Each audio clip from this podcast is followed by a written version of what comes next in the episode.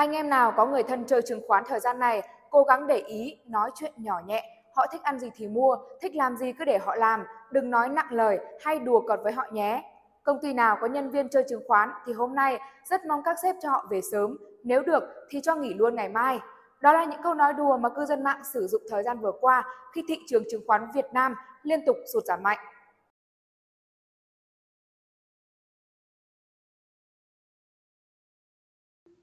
Trong phiên giao dịch ngày 11 tháng 10, thời điểm khoảng 14 giờ 10 phút, VN Index thủng mốc 1.000 điểm. Kết thúc phiên giao dịch, chỉ số chứng khoán trong nước lọt nhóm diễn biến tiêu cực nhất thế giới. VN Index từng chinh phục mốc 1.000 điểm vào năm 2007 và tới nay sau 15 năm, chỉ số chỉnh lại ngụp lặn ở ngưỡng này.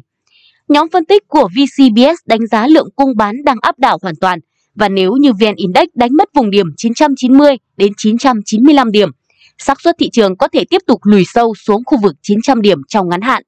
Đồng tình với quan điểm trên, ông Phạm Tuyến, giám đốc tư vấn đầu tư công ty chứng khoán KIS Việt Nam cho rằng thị trường chứng khoán đang rơi vào vùng điều chỉnh giảm khá mạnh với áp lực bán diễn ra trên hầu hết các nhóm cổ phiếu.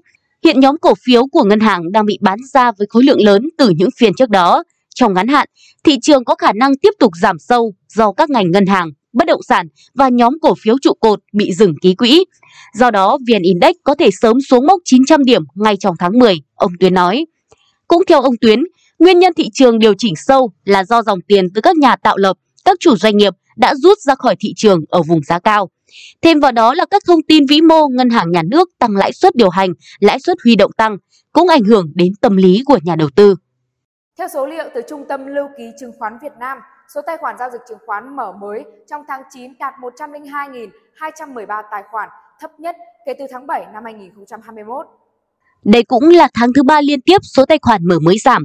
Điều đáng chú ý, đây là lần đầu tiên trong 6 năm cá nhân nước ngoài đóng tài khoản giao dịch.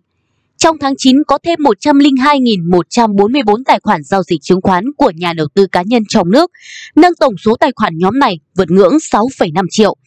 Tháng 9, nhà đầu tư tổ chức trong nước mở mới 100 tài khoản. Về đối ngoại, nhà đầu tư tổ chức mở mới thêm 32 tài khoản, nâng tổng số tài khoản lên 4.271 tài khoản. Nhà đầu tư cá nhân nước ngoài đóng 63 tài khoản. Đây là lần đầu tiên nhà đầu tư cá nhân nước ngoài đóng tài khoản giao dịch chứng khoán trong 6 năm qua. Trước đó trong tháng 8, nhà đầu tư cá nhân nước ngoài đã mở mới 267 tài khoản. Tại thời điểm ngày 30 tháng 9, tổng số tài khoản giao dịch chứng khoán ở Việt Nam vượt ngưỡng 6,6 triệu, gấp gần 3 lần với thời điểm cuối năm 2019. Trong bối cảnh thị trường chứng khoán giảm sâu, việc kiếm lời trên thị trường chứng khoán trở nên rất khó khăn đối với đại bộ phận nhà đầu tư. Thậm chí, nhiều nhà đầu tư chịu thua lỗ nặng nề, thì việc số tài khoản chứng khoán mở mới sụt giảm cũng là điều dễ hiểu. Theo công ty cổ phần chứng khoán Mirae Assets Việt Nam, thanh khoản thị trường phản ánh tâm lý thận trọng của nhà đầu tư, với giá trị giao dịch trung bình hàng ngày trong tháng 9 giảm 16% so với tháng trước, xuống còn 11.800 tỷ đồng. Theo loại nhà đầu tư, nhà đầu tư nước ngoài chiếm 7,2% tổng giá trị giao dịch, đã chuyển sang chiến lược bán dòng trong tháng 9 với giá trị khoảng 3.000 tỷ đồng. Mức bán dòng đó đã được các nhà đầu tư cá nhân trong nước mua dòng đối ứng, chiếm 86,4% tổng giá trị giao dịch.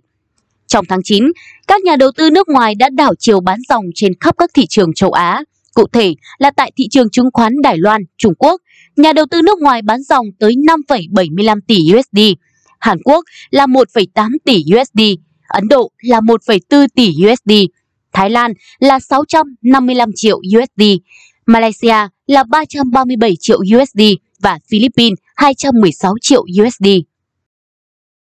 Tại Việt Nam, khối ngoại đã bán dòng là 111 triệu đô trong tháng 9 sau khi mua dòng trong 5 tháng trước đó. Chuyên gia phân tích của công ty chứng khoán VN Direct cho rằng, trong bối cảnh Fed đang phát đi tín hiệu chu kỳ tăng lãi suất có thể chưa sớm kết thúc, cũng như việc chỉ số đồng USD chạm mức cao nhất trong 20 năm qua, dòng tiền có thể rút khỏi các tài sản và thị trường rủi ro, trong đó có thị trường chứng khoán Việt Nam. Tuy nhiên vẫn có những quan điểm lạc quan về thị trường. Theo ông Andy Hồ, Tổng Giám đốc Hội đồng Đầu tư của Vina Capital, sự biến động của thị trường chứng khoán gần đây đã làm không ít nhà đầu tư cảm thấy bất an. Tuy nhiên, điều quan trọng mà nhà đầu tư cần lưu ý là các công ty niêm yết và các công ty tư nhân của Việt Nam vẫn đang hoạt động hiệu quả nhờ sự phục hồi mạnh mẽ của thị trường nội địa. Các chuyên gia của Vina Capital cho rằng Việt Nam vẫn đang hấp dẫn trong mắt các nhà đầu tư nước ngoài, bất chấp những khó khăn hiện tại. Điểm khác biệt của Việt Nam đến từ câu chuyện tăng trưởng kinh tế cao và lạm phát đang được kiểm soát tốt. Trong khi đó, vốn đầu tư nước ngoài FDI giải ngân vẫn đang được tăng trưởng mạnh mẽ theo xu hướng chiến lược đa dạng hóa chuỗi cung ứng của các tập đoàn đa quốc gia trong vài năm qua. Ngoài ra, các chuyên gia của Vina Capital cũng cho rằng dù thanh khoản hiện tại đang giảm một nửa so với năm ngoái, nhưng vẫn gấp 3 lần giai đoạn trước Covid-19. Đặc biệt, nếu tính theo định giá của PE thì thị trường Việt Nam đang ở vùng hấp dẫn và rẻ hơn các nước trong khu vực. Trong khi đó, mức tăng trưởng lợi nhuận của các doanh nghiệp niêm yết vẫn duy trì. Bước sang năm 2023, mức tăng trưởng lợi nhuận của các doanh nghiệp niêm yết được dự báo tiếp tục duy trì ở mức 19% và cao hơn hẳn so với các nước trong khu vực. Theo các chuyên gia, bất ổn địa chính trị toàn cầu khiến bức tranh thị trường chứng khoán rất khó định đoạt. Đây là những trở ngại không nhỏ đối với các nhà đầu tư ngắn và trung hạn. Ngay cả nhà đầu tư dài hạn chiến lược cũng cần thay đổi và phải rất thận trọng nếu muốn giải ngân. Còn bây giờ, bản tin của chúng tôi xin được phép khép lại tại đây. Cảm ơn quý vị và các bạn đã quan tâm theo dõi. Xin kính chào và hẹn gặp lại.